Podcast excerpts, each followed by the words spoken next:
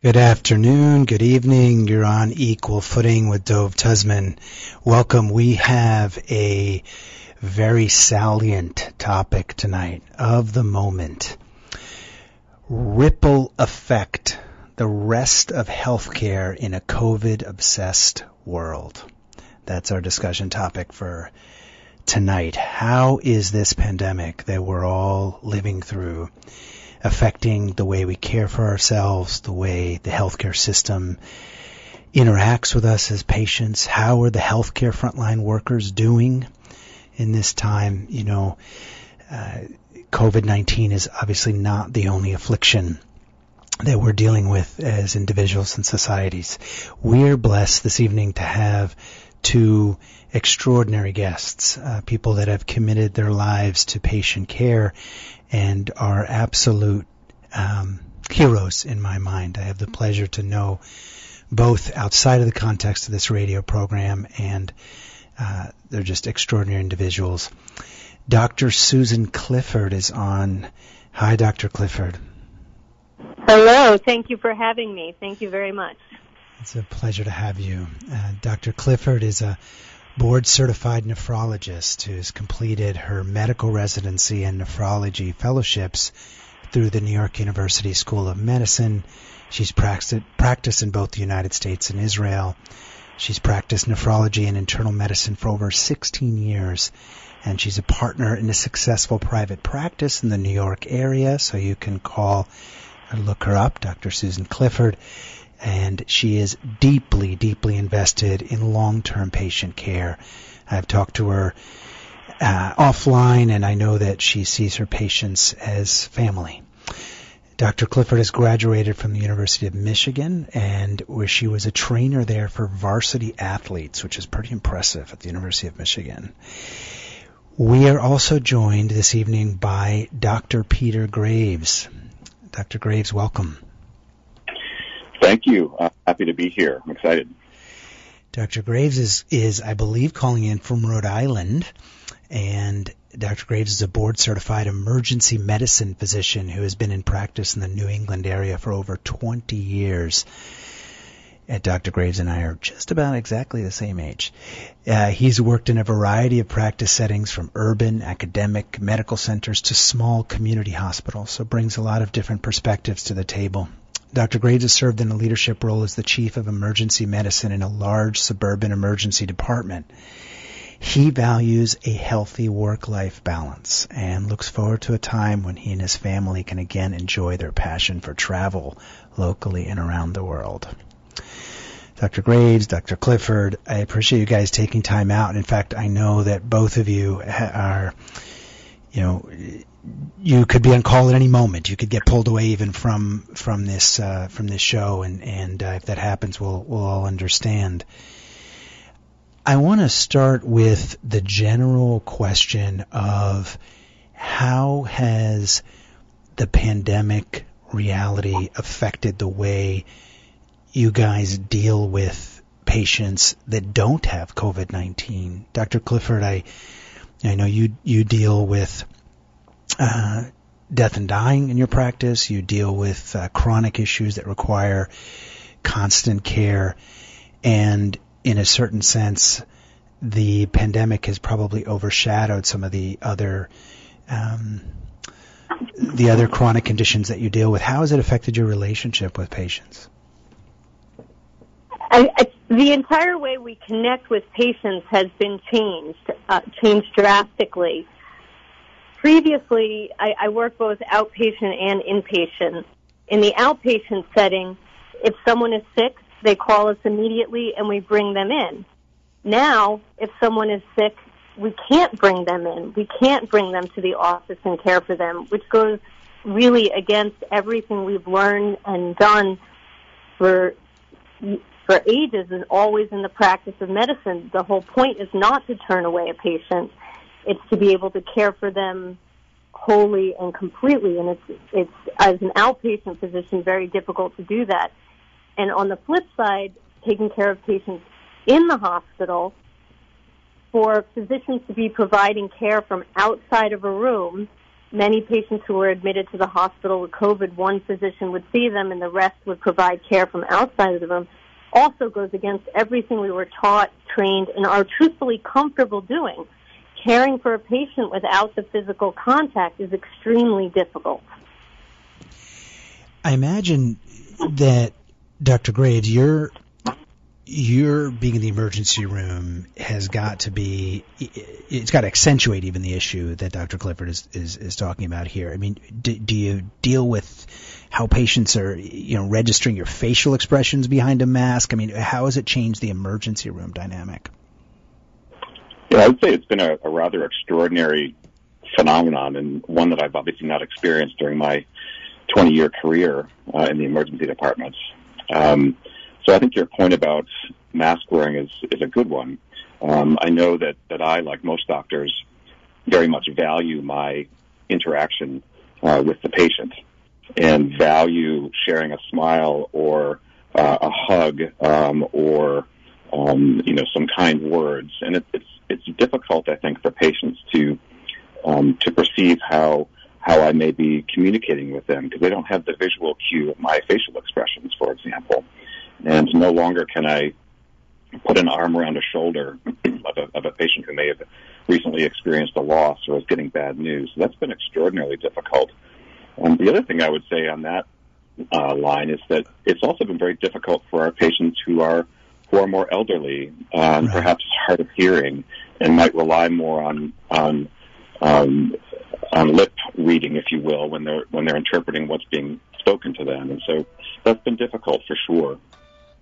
I think um, that the other thing I would say is that it, it's been extraordinary in the emergency department, especially at the peak of this pandemic, when our our visits went down. You know, people were terrified of coming to the emergency department, and understandably so. I think the the whole world, and certainly the, the the world of medicine or the House of Medicine, was was underprepared for this and didn't have adequate personal protective gear. Neither did the general public. And I too, had I been a patient, would have been terrified of coming to a hospital or other healthcare setting if I was ill or injured. And it was really quite striking how few patients we saw. Uh, and we had significant worries that many of these patients who might be experiencing chest pain or appendicitis or some other emergent condition might be delaying their care and avoiding coming to emergency departments because of the fear of COVID. So very interesting subject matter you know, it's it's easy to to fall into a political discussion, and that's not our purpose here. What we're what we what we hear day in and day out right now is almost at two different extremes. One would be, you know, we're not paying enough attention to the pandemic. We're not taking it seriously enough. And, and, and another, you know, point of view is the effect of taking it so seriously is, you know, affecting people's livelihood, people's mental health, people dying of hunger around the world, etc. And and there, it, it feels sometimes like the public health has become so politicized you can't have a discussion about the pandemic or healthcare in general without without it, it you taking a political stance and at standing at the edge of that rabbit hole without falling in. I guess what I'm asking here is how do you, how does it feel for you? I mean, you, you guys did not obviously get into this field to be, you know, the, the, the frontline political topic. It's you, you, you probably quite the opposite. Is it exciting in a certain way that everybody's attention is on public health, or do you feel like um, it, it somehow is negatively impacting your day to day? And Dr. Clifford, I guess you're you're probably dealing with patients over a longer period of time, whereas Dr. Graves probably interacting, you know, maybe once is best because the emergency room framework. How do you, how do you feel about the politicization, politicization? Like, how do you deal with that in the in the office environment? Great question. You know, I I think it's wonderful that health care is you know on the forefront as you know, I always call our health is the great equalizer. If you don't have your health, you really don't have anything. So it's an important topic to discuss. Related to politics, as an outpatient provider, I've always been fascinated by how freely patients will bring up po- politics with me and how they often assume that my political views, which I never bring up during an office visit, align with theirs. Um, because the the office appointment with a physician is a vulnerable space and people bring up their deepest secrets and their private thoughts. They're comfortable speaking with me. And I've always been amazed at how often people think that their political views will align with mine because I'm their physician, because I'm this personal person. And it, it's also fascinating in the hospital as a point of orientation. We often ask patients, you know, if they know who the president is, and that's usually the way the po- politics are brought up. So we see this in, in both the inpatient and outpatient setting, but it is an important conversation to have because without your health, you truthfully ha- don't have you don't have anything, and it's the great equalizer. How about you, Dr. Graves? What is how do you deal with the political environment right now in your job?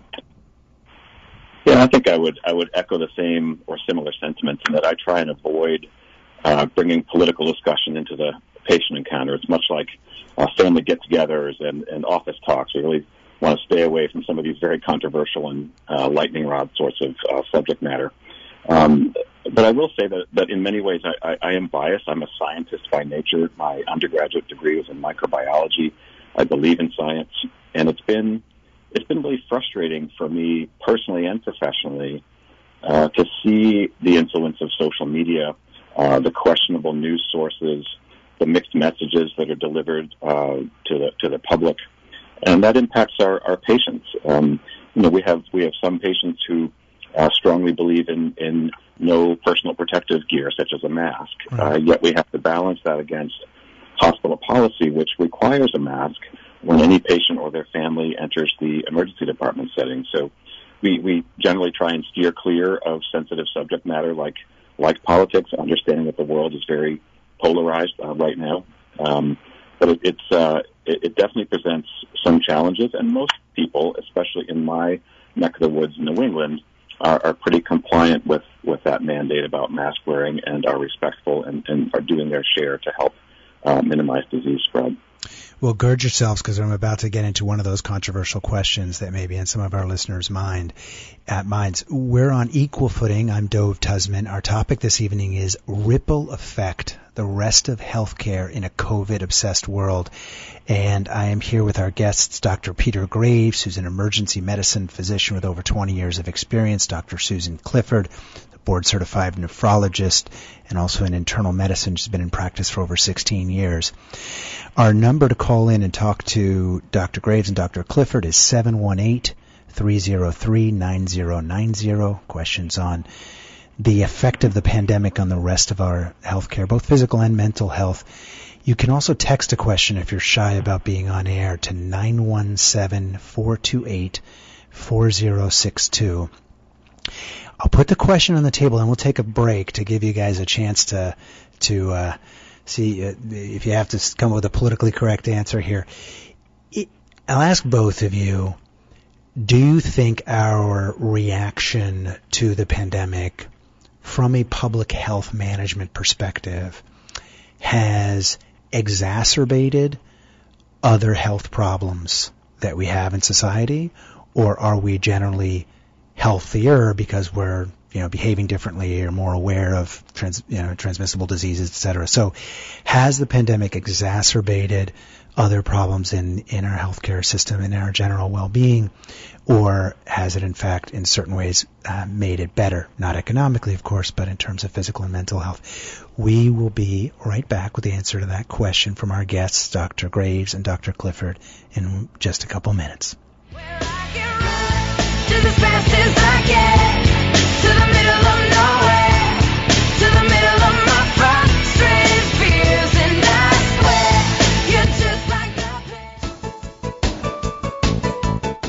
Equal Footing with Dove Tusman is sponsored by MDCS Dermatology, your experts in skincare. With two Manhattan locations and four offices in Long Island, including Plainview and Commack, the dermatologists and skincare surgeons at MDCS are proud to be affiliated with the Albert Einstein College of Medicine and New York Presbyterian Hospital. So schedule your next skin exam in one of MDCS's convenient New York area locations.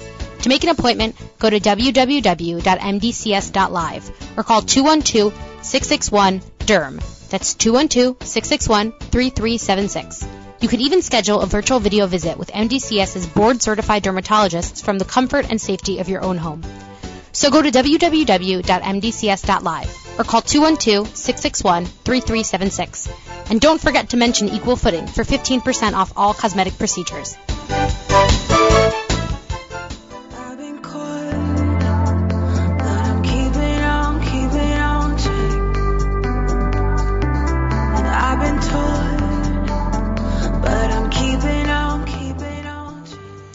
All right, you're back on equal footing with Dove Tusman. We're here with Dr. Susan Clifford and Dr. Peter Graves. We're talking about the ripple effect of the pandemic on other areas of healthcare, our the, the economic side of healthcare, the the uh, both physical and mental health. So the question that we put out there before the break was: Has the pandemic exacerbated other problems in in our general well-being and healthcare, or has it in a in a weird way perhaps improved other areas of general health in the population, given uh, changed habits and maybe being more careful about you know social distancing and so forth? Dr. Clifford, what what's your view? Unfortunately, it's had a negative impact due to the fears of coming to the doctor's office. The doctor's office is being closed. For many of us, our offices were closed, especially in the New York area, March, April. We were only doing telemedicine visits. The access to care wasn't there, and fear of coming to a doctor's office, the routine things were not addressed and followed. The number one reason people come to see a doctor as an outpatient is hypertension. That's the main reason an adult will come see a physician. Blood pressures Right. were not monitored, diabetes is not monitored. Routine aches and pains that are new are not brought to the attention of a physician and treatments have been delayed. So unfortunately, all the non-COVID things have not been approached in a timely fashion. Mammograms, colonoscopies, all delayed. in a certain sense, before we get to you, Dr. Graves, in the emergency room setting, are we kind of are we then going to see a tidal wave of chronic health issues, Dr. Clifford? Are we kind of have we not yet seen the real effect of the pandemic yet because there have been this area of you know preventative screenings or or you know you know preventative care that hasn't that has been disregarded over the last nine ten months? I think I would agree with. Possibly, Oh, go ahead. possibly, uh, especially when it comes to preventative care, mammograms, colonoscopies, pap smears, all of these things, if diagnosed early, are easily taken care of. Diagnosed late, there are more issues. And waiting till a pain gets to a 10 and they have to seek emergency room care also changes the plan versus seeing an internist as an outpatient in a, on an elective manner versus an emergent manner. Yeah, and I would agree with Dr. Dr. Clifford. I, I think that we're, I'm not sure if we're going to experience a tidal wave, uh, but I think we're going to experience a deferral of care, and that deferral of care will be palpable uh, over the next few months or years as some of these delays in care uh, present themselves uh, in a more urgent fashion. And it's an interesting question you posed about uh, how our reaction to the pandemic, uh, from a public health standpoint, has has either exacerbated our health issues or made us healthier. And I, I have a kind of a mixed response to that. Um, I, I would agree wholeheartedly that the deferral of care is, a real problem. I would agree wholeheartedly that we are seeing a higher incidence of uh, alcohol and substance abuse issues as people uh, are seeking ways to cope uh, with the, the stress of life in the setting of the, of the pandemic. Um, I think we are seeing a, an increase in mental health care needs, and uh, the, the care provided to patients with mental health care issues is is delayed in many in many instances because of concerns of, of COVID nineteen and the need for rapid testing before patients can can get into a mental health care uh, facility for definitive care. On the flip side of that coin, though, I've also seen a lot of people who have rolled with the punches, uh, if you will, and have embraced the fact that we are all in this hardship together. Um, we are all forced outside. We are all forced to get more fresh air and perhaps more exercise. And those are obviously, you know, healthy, adaptive responses to the stress of the pandemic, and not everyone has the opportunity or wherewithal to avail themselves of those sorts of activities and opportunities. But I have seen a lot of people who who have done that and are embracing the the fresh air, the quiet, the decrease in pollution, the free time, um, forced to be at home, um, which can present challenges for many, but has been embraced embraced by some. The other thing I'd say is that I I'm happy that from a public health standpoint, there's been an enormous amount of education provided uh, to the public about Right. what we all can do collectively Mhm. to reduce disease transmission. So, you know, within a matter of weeks, um, people had masks and were uh, trying to find desperately hand sanitizer, which was sold out.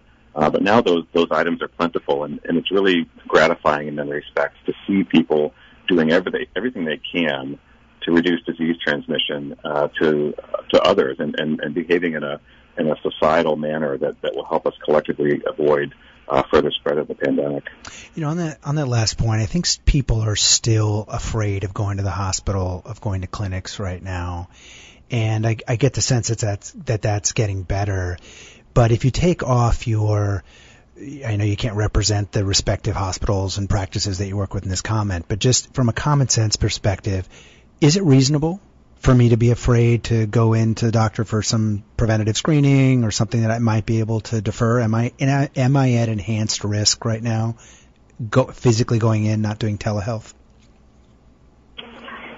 My I can- I response generally to patients is I'm more scared about you going to the grocery store. Mm-hmm. You know, in in the outpatient setting, everyone's wearing protective gear, everything is being washed down, everyone is masked, gloved, washed.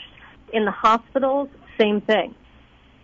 To me, the hospitals and at least my practice and from what I hear from all my colleagues, the way we are cleaning and providing protective wear, it is a safe place to go. I think the risk of not addressing medical issues is greater than the risk of going into the office. Systems such as patients are waiting in their cars, they're not brought into the office until the exam room is ready, they're in the exam room, and then they're discharged from the office from the exam room. So there's none of this sitting in the waiting room for an hour waiting to talk to people and congregating. To me, it's a very, it's a safe place. Well, that might be true in your practice, and I, I, of course I'm taking that on face value, Dr. Clifford. But Dr. Graves, in an emergency room setting, you can't control for who's walking through the door, right? I mean, and I imagine people are coming in sick with COVID. Yes, I think that's true. Um, but some of the same preventative measures are uh, are in place in a compulsory fashion. So I would agree that it's probably far more risky to go to a social event or the supermarket or the gym or out to dinner and eating inside than it is to go to a hospital now. Now, six months ago, I don't think I would have shared that opinion. I think I would have been more concerned about COVID transmission uh, in any hospital six months ago before we had the, the proper gear, before we had all the, the measures in place that we do now to protect patients and staff and so forth. Uh, but like Dr. Clifford mentioned, uh, we, we are, are mandatorily forced to wear the correct personal protective gear. There are extensive cleaning protocols in place. There are, you know, plexiglass partitions and mandatory social social distancing measures in place in our waiting areas. Um, and we, we actually use some of the same sort of techniques that Dr. Clifford mentioned, where patients can check in, but then wait in their car, for example, nearby, uh, or even wait outside if the weather is conducive to that under a shelter. Um, so, I, but um, you know, but I would agree that, that you know, if you were to, to take all comers, there are patients that present to the emergency department with COVID-19. And so if you were to imagine what the prevalence is of the disease in the supermarket and compare that against the prevalence of disease in the hospital, in many cases the prevalence might be higher in the hospital setting. So let's talk about the hospital setting for a moment. There are two competing narratives that you get as a non-doctor or non-healthcare provider right now. One is there's risk of overwhelm. The system has at various points kind of reached a tipping point. I read an article today about hotspots in Texas and there aren't enough ICU beds and so forth. And another narrative is people are afraid to go to the hospital. They people haven't stopped having strokes. People haven't stopped, you know, having uh, uh, cardiac issues, etc. And people aren't going to the hospital, and they and the hospitals are empty. I, I know those are two extreme narratives, but which one, in your respective experiences, I mean, Dr. Clifford, I know you you you you see people in you know at hospitals and also at your private practice. Which which narrative is closer to the truth in your view? I believe to answer that question more goes with the flow of COVID in the area. So March and April, when the hospital was at 130% capacity and every single patient had COVID. As the numbers went down, the hospital census went down and ambulatory surgeries were canceled and so there really was no one in the hospital. Currently in the New York City area where I work, we are back up to capacity, and right now the COVID prevalence is very low. So it's been a kind of it's been a wave where censuses were really high, censuses dropped, and now censuses are back to where they were about a year ago. I think our fear is really what is going to happen in the next few months when another wave comes of COVID, and we have all the non-COVID issues as well. Right, I would agree with that too. Um, you know, I do think the other the other point to make here is that our, our collective knowledge in the world of medicine has improved over the last six months, and I think we are now much more able to predict which patients may get uh, quite sick from COVID, which patients need to be admitted to the ICU, versus which patients might be best managed as an outpatient. And there's been a wealth of information that we uh, in society have, have gained over the last uh, experience of the, of the, of the six months preceding to, to help us kind of predict which folks need to stay in the hospital, which folks can go home, and that that's helped us, I think, manage the the hospital volume. Um, I will say that that many hospitals, my own included, are probably around 85 to 90 percent of what what our volumes would be expected to be if we compared year over year, uh, pre-pandemic to this pandemic year. Um, and a lot of the a lot of the public, I believe, has also increased their trust in coming to the hospital, whether it's to get an elective procedure done or to visit the emergency department. Increase uh, their trust. Yeah, they have increased. Right. Uh, but I share your concern. I mean, we, we were shocked um, at how few patients we saw for a number of months during the peak of, of the pandemic. And I was wondering, you know, what happened to all the patients with heart attacks and what happened to all those patients with strokes? Inevitably, those disease processes continue uh, but the patients simply weren't showing up, and I worried very much that, that folks were suffering at home without seeking timely care. How about the the impact from an economic perspective? And we don't often talk about this in the public square right now, but I've read a lot about layoffs in both at private uh, in private practice, uh, at public hospitals, at teaching hospitals, et cetera.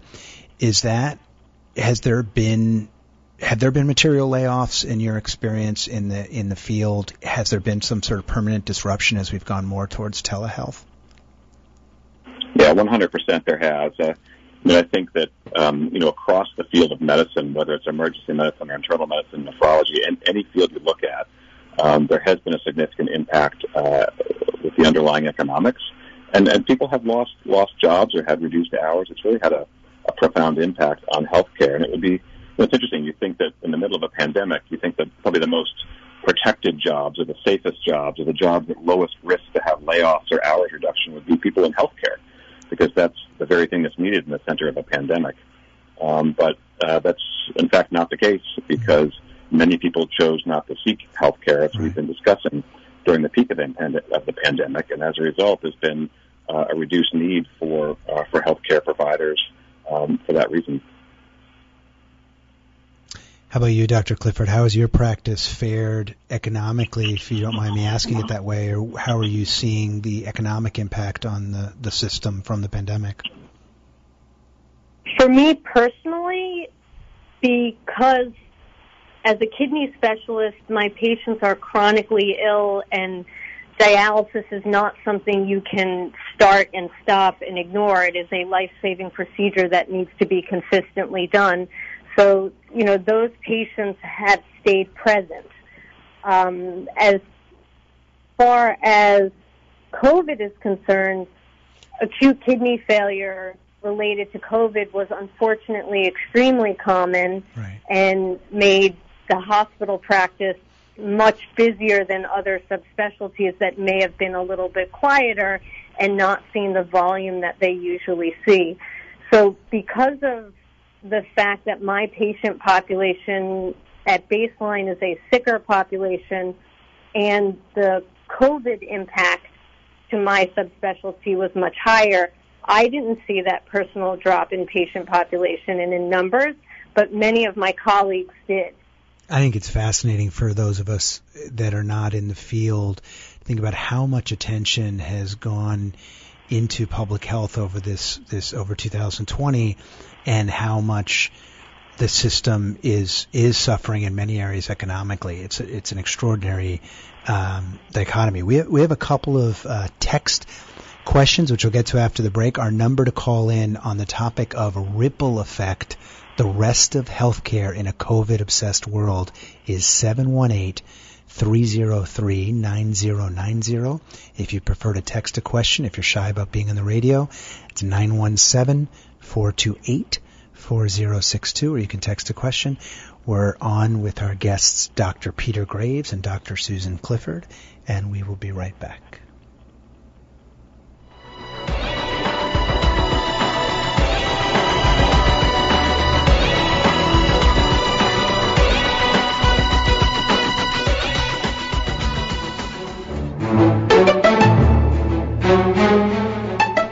Are you a small or medium sized business owner who wants to provide a low cost, effective health benefit for your employees? Or a school administrator who wants to ensure all of your students have the proper vaccines? Or maybe you're a parent trying to keep your family's medical records up to date. Well, welcome to DocuVax, an easy to use digital locker accessible on your laptop or smartphone that allows you to safely store and validate basic medical information, including immunization records, lab results, even x rays and MRIs. Gone are the days of losing time tracking down old medical records or sharing test results with a new healthcare provider. The DocuVax system covers over 60 different important elements of your medical profile, from flu and tetanus vaccines to colorectal and breast cancer screenings to blood type and allergies. To sign up, go to www.docuvax.com or call 833-859-1933. For as little as $9.99 per month, DocuVax subscribers can privately access all of their medical records from a secure HIPAA-compliant digital storage facility. And as a DocuVax subscriber, medical professionals are on call for you 24 hours a day to validate your vaccine records, blood tests, or anything else in your locker. DocuVax medical data is never accessible unless the individual subscriber wants to share it privately using a proprietary QR code-based system that keeps data secure at all times. So put an end to worrying if you or someone you care about is up to date on a particular vaccine, blood test, or an important preventative screening. Take control of your medical file and sign up at docuvax.com. And if your organization is interested in learning about becoming a DocuVax sponsor to get group discounts, please call 833-859-1933. That's 833-859-1933. Operators are standing by.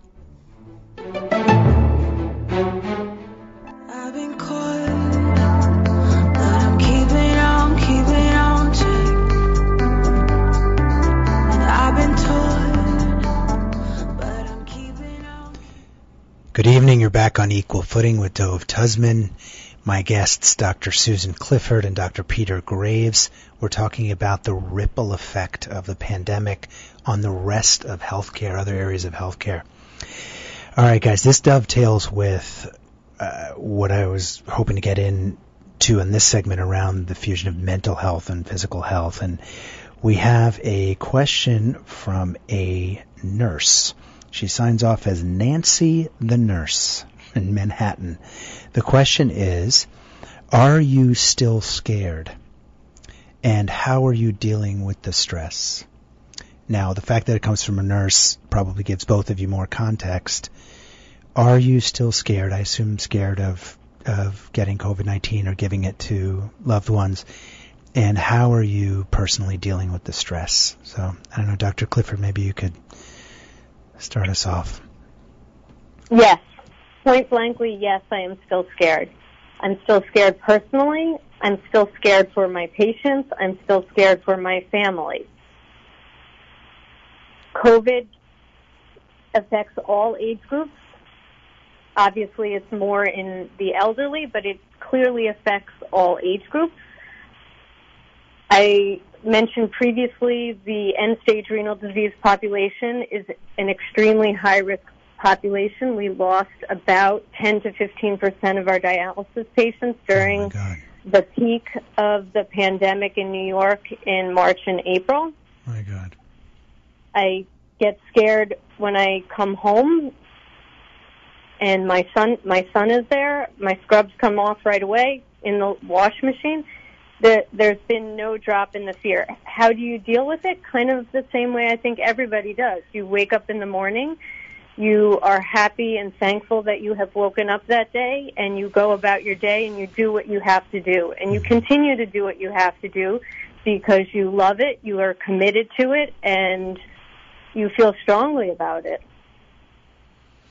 I can feel the that that fear in your voice. That we're all scared to some degree, and and I also just want to emphasize on air the the um, I guess the condolences and, and I mean you're you're you're tending to to patients with extraordinary high, extraordinarily high risk, and that's a shockingly high number, 10 to 15 percent of your patients on dialysis. Did I get that right? Mm-hmm. Yes, passed correct. away as as a direct result of COVID nineteen. of COVID of COVID infections. These were people who were on dialysis previously, got the infection, and then were hospitalized, and the prognosis is impacted by their other other medical history. Right. Yeah, the comorbidity issue. Correct. Dr. Graves, Nancy the nurse is asking, are you are you still scared, and how do you deal with the stress? Uh, yes, I am. And Nancy, thank you for the question. It's a great question.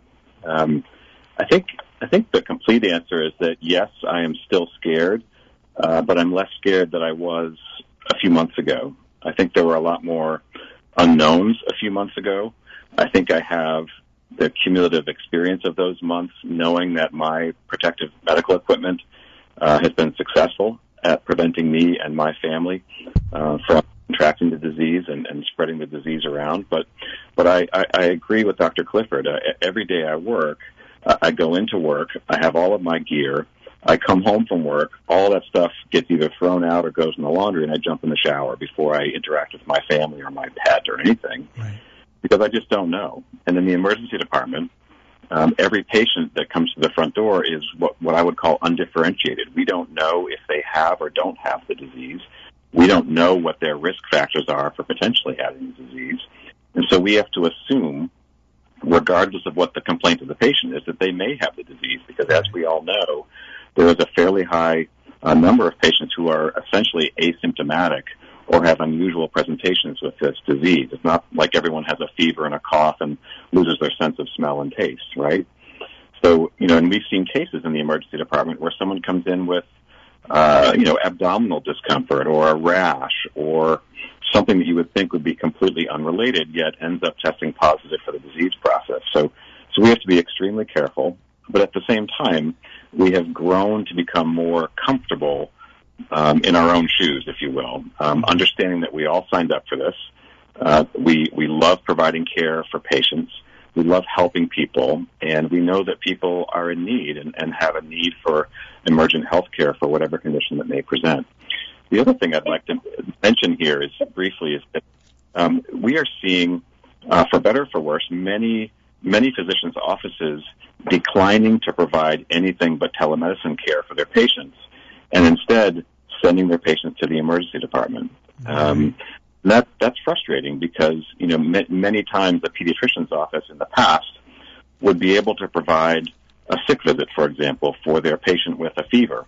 But now many offices are only doing well visits, and many primary care doctors' offices are only seeing patients for, you know, routine screenings and, and routine checkups, as opposed for any sort of um, sick visits. And those patients are, are, are shunted to the ER uh, which is professionally challenging and, and contributes to our, our, our volumes in the ED and our risk exposure. Do you believe we all, the statement we all signed up for this? My question for you as a physician, for all the nurses, physicians, transporters, that we signed up for take, caring for people with a potentially communicable disease that would, could end our life. I'm not so sure healthcare providers signed up for that. Is that what you're saying, or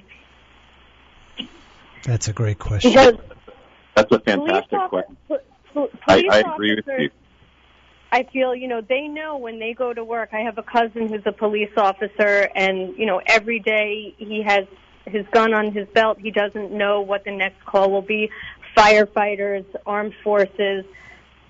But I didn't think that I would wake up for a job one day where my life may be on the line. Yeah, that's a great observation, and I, I would agree in some sense that, that none of us could have predicted that we would have to deal with a pandemic of this proportion during our, our medical career. And I, I'm thinking back to the Ebola scare of a number of years ago.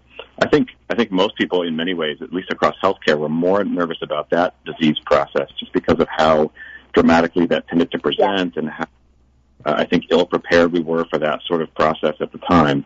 Um, but I, but I agree. I, I, I personally didn't quote sign up for this uh, when it comes to, to dealing with a pandemic. And, and the other thing I would say is that I also didn't sign up for not having the the right equipment or enough of it or, or the right policy and procedure. And those things thankfully came uh, over time. But early on, everyone was terrified, myself included. And I, you know, my job is hard enough where I go to work every day and I worry about um, losing a patient or, or a sick infant or or being exposed to a disease or violence or, or gunfire.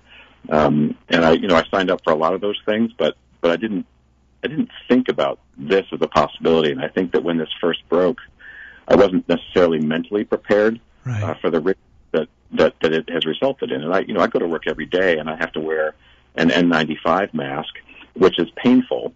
And I, I come home with with dents in my face that don't go away for hours until after I get home. So it's, it's just added an entire level of discomfort and complexity and challenges to the whole uh, job, which can be very challenging uh, at its baseline.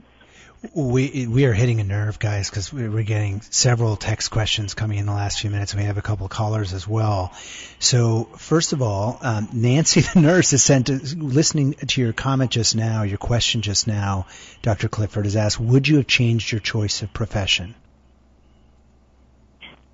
No, I would not. Not for this reason. Not because of COVID. Um, for me personally, what I struggle with as a physician is being a part of so many painful life experiences with patients. I get very cl- I went into nephrology because they're complicated and they you get very close with patients and every time something bad happens to one of them it happens to me. And I struggle with that in general in medicine. I don't think COVID has changed that other than when people are sick and they pass away, it's similar to non-COVID periods of time when people are sick and pass away. But COVID itself has not scared me away from medicine. Dr. Graves, I hope you don't mind me saying on the air, you, you, you're also completing your MBA, and I know you've worked both on the administrative side and, of course, in patient care. How about that question for you? Have, has this has this experience caused you to think about whether you would have changed your, your profession or direction within the profession? that's a, that's fantastic. Yeah, I I um, you know I'm at the point in my life where where I have started to have uh, some more thoughts about you know exactly when and how I could potentially retire or reduce my hours in the clinical arena uh, because of those concerns for exposure. And I, I know that that many listeners, I'm sure, have had to deal with some of the challenges of working at home uh, or homeschooling, for example. And I um, I can't do that. I, I, I can't bring the emergency patients to my house, nor do I have the equipment and resources here to care for them. Um, and in some ways, I, would I would love to work from home. I think uh, if I had the kind of career that I, I could do that with, but I but I can't. And so I go to work, and I love my job, uh, despite the challenges of the of the pandemic. Um, so would I, would I change my career? Uh, no. Um, would I prefer to perhaps reduce my exposure and perhaps shift into an area of medicine um, that had a, a lower percentage of patients that might have COVID or any other disease process for that matter? Sure, I've had those thoughts. Yeah, um, in, in regards to administrative work, I mean, I've, I've I've done a lot of administrative work in my career and really enjoyed that. I like being part of the uh, solution to problems and coming up with great new ideas and fixing issues. And that's really why I embarked down that path in particular. Um, so I certainly could envision a scenario in the future where I might look to reduce my clinical um, work with patients and move more into an administrative arena. But honestly, I, prefer caring for patients. That, that's the reason I went into medicine in particular, and the reason I went into emergency medicine in particular is because I love caring for patients. I love helping people. I love saving lives. That that's what I do, and that's what gives me the most job satisfaction. So I think at the end of the day, uh, I'm not going anywhere. Dr. Graves and Dr. Clifford, I really appreciate your honesty. I think our listeners do too. In that spirit, I wanted to just read from um, this is Marty from Philadelphia who says, Not a question, but a comment of sincere gratitude for the clarity and authenticity and personal nature of this discussion. And also, I am noticing how rare it seems to be to have a very personal conversation about these challenges, I assume these healthcare challenges around the pandemic, without the politicized adversarial charge that obscures these very personal and real issues. Please thank your guests for this clarity and their work. So, it's it's resonating. I, I, these are these are tough topics. Uh, you know, I, I appreciate Nancy, the nurse, opening the door. We're going to take a call before the next break here uh, from Stan on line five. Hi, Stan. How are you? Good evening. Good evening, to both the doctors. Uh, let me, to some extent, correct the gentleman doctor. He made a statement that to me is an absolute lie. And that statement is this we are all in this together. That is the greatest absurdity of all time, and we have seen it time and time again. We are not all in this together. In fact, it's to some extent every person for themselves, sadly, in a pandemic. Medicine has been turned upside down. You can't go to see your doctor. If you can, he's taking new patients because other doctors are not opening up, as the other the woman doctor said and that uh, you have to wait a month to two months. You can be dead in a month to two months. Is that the way it should be, or no, that's the way it will be? Uh, going to the emergency room, of course, the COVID scare is always there, but you may have to do that. And even then, you'll sit in the waiting room for 15 hours or 12 hours. That doesn't change with the disease or without the disease.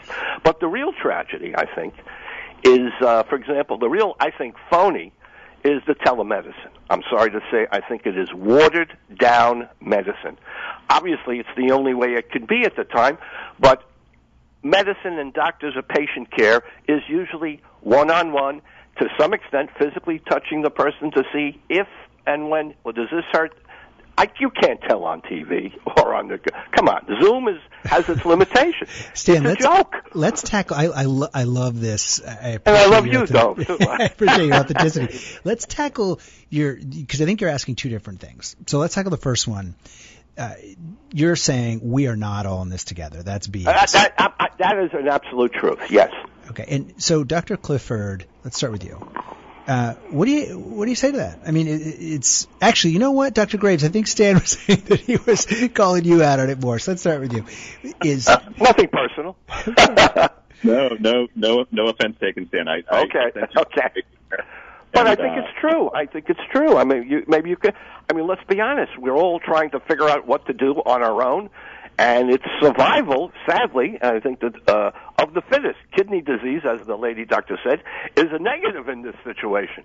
Many are dying, but I think we're, we're not all in this together. And, and the gentleman who called about the political on the email, political, sorry to say, is in there too. I mean, you can't deny it and hide it and close the book on it. But go ahead, sir. Go ahead. Yeah, no, it's a great question. Go ahead. Yeah.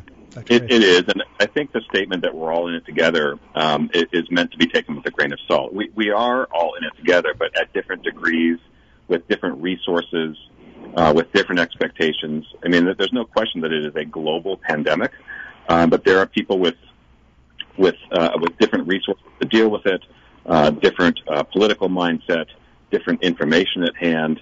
And I feel that too in the emergency department. And Stan, I'll, I'll 100% agree with you that telemedicine is not an adequate solution. Uh, for, I need to see you, doctor. If, I, if uh, you're going to see me, I need, if I'm having pain, you would touch me on my abdomen. You ain't going to touch me on the tube. no, I, I completely agree with you. And I, I, you know, we don't obviously do telemedicine in the emergency department for that very reason. Right. I, right. I, I can very well tell you that you have appendicitis without doing an exam and some right. laboratory test imaging study. That's not possible Doc, in my world. Now, some areas Sorry. I think are, are better able than others to deal with telemedicine consultations. Uh, but certainly emergency medicine is not not one of them. And if you want to come up to my ER Stan, I, I, I really don't want to if I don't need to. Yeah, I think you'd appreciate that. Dr. Clifford, you, you, you have to do a lot of telemedicine, right? How do you feel about it? Is it is it effective? We we are doing some telemedicine. I will agree with Stan to an extent that doesn't offer a lot of things that in-person visits can provide. It is a difficult transition for me as a physician to work with telemedicine because there are definitely things that you can't evaluate over Zoom. Keeping up with the rest of the world and keeping up with technology, I think medicine is going to have to go the direction of telemedicine to an extent. But I agree with Stan that nothing beats sitting with a physician, looking at them eye to eye, face to face, and having a direct conversation. Not talking to a staff member, not being through a computer. Nothing beats a face to face interaction with a physician. I really appreciate that question, Stan. We're going to take a quick break and come back with Dr. Susan Clifford and Dr. Peter Graves. We're talking about the ripple effect of the COVID 19 pandemic on the rest of healthcare in our society. We'll be right back on Equal Footing with Dov Tasman.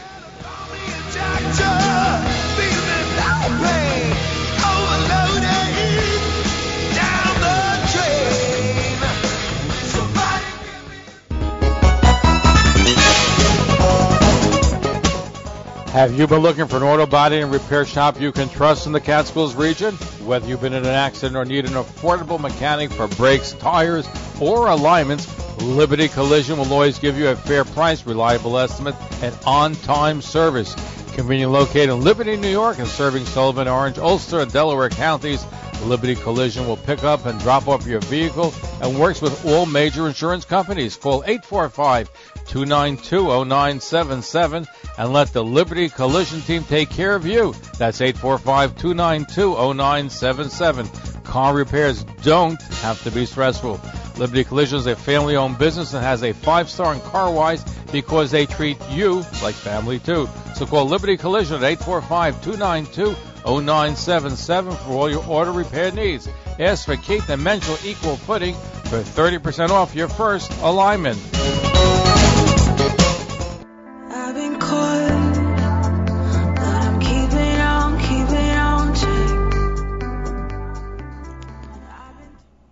Good evening. You're back on Equal Footing with Dov Tusman. My guests, Dr. Peter Graves and Dr. Susan Clifford, talking about the effect of the pandemic on other areas of, of healthcare. I wish this show could go on for another hour. We only have seven minutes left. We've got a lot to, to cover.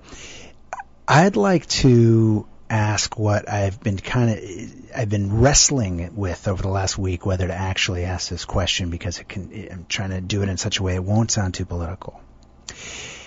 I read a report from the World Hunger Organization recently that estimated that there could be over 50 million hunger related deaths in the year 2020 the average age of death of someone that that, that dies in some way related to hunger and the inducement of, of hunger related afflictions is 23 years old. The number of hunger deaths as estimated by the World Hunger Organization in 2019, last year was 9.5 million. So that would be an increase of, if the organization is correct, of 40 million deaths, average age 23. COVID-19, I believe, has killed and every in Judaism we say every life is a universe. Every person, every every person's experience is is is extra- extraordinarily important. So this is in no way minimizing uh, the tragic passing of any individual. Numbers wise, I think the pandemic has taken between two and three million lives, if I'm not mistaken, or some, something, maybe even less, directly and indirectly. And the average de- death age with COVID-19 is around 80. Average. Obvious, it, it, the number of hunger deaths has not gone down since ni- it's not gone up rather since 1944. So the last time we saw hunger go up year on year, deaths from hunger was during World War II. and this time this year we could see a four or five hundred percent increase. Ethically, what are we doing? Like how how should we not be just kind of pushing forward in the developed world at least and not shutting things down and just kind of doing what the greatest generation did in World War II and kind of you know bucking up and taking the risk. Why so much focus on this particular public health challenge at the risk of so many other lives that are affected that obviously by economic shutdown and because people that have hunger insecurity and die from hunger related afflictions are it's primarily just related to income. It's related to, to the resources. So I know it's a very roundabout question, but I, I don't feel like we can finish a show without without bringing up that, that ethical problem. What do you think, Dr. Graves? well, this is quite the quite the hot button question to end the talk on, uh, and, and and quite polarizing in many ways. I I, I think that um, you know while while COVID uh, nineteen is uh, a problem in which I, I do believe we're all in it together in some respects. Um, I also believe it's a it's a whole world problem, uh, but with with social media, with the politicization of the whole issue, it's also very much a first world problem. Um, and I think uh, we are all keenly aware because of news sources and, and so forth that, that we're at risk from this disease.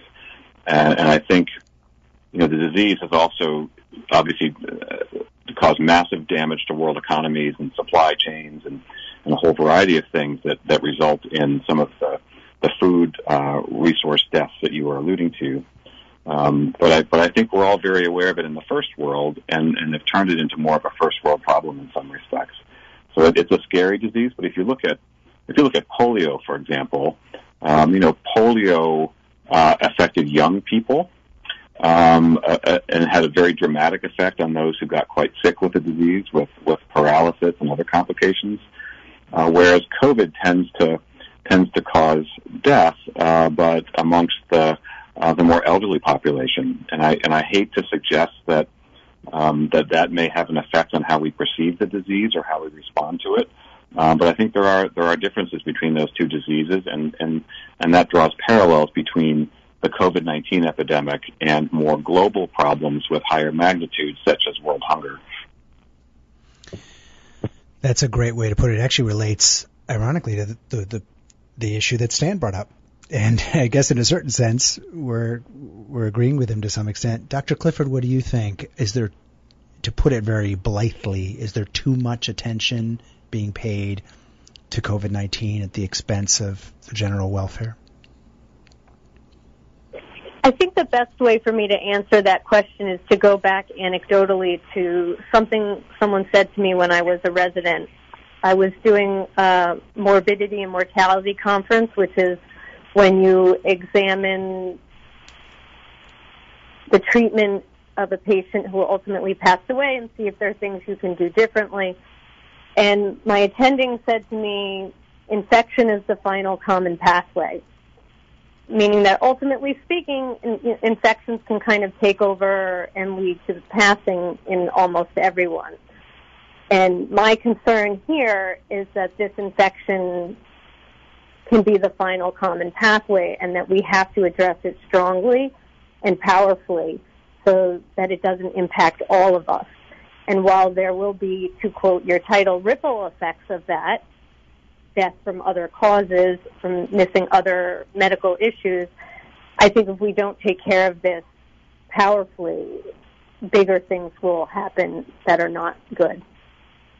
Dr. Clifford and Dr. Graves, I deeply appreciate your integrity and your honesty on this on this show and the work that you do in the public health sphere. Dr. Graves is a emergency room uh, physician, and Dr. Clifford is a nephrologist and an internal medicine. And you guys are have dedicated your lives to, to patient care. God bless you both. Thank you for being on equal footing this evening, and we will be back next week.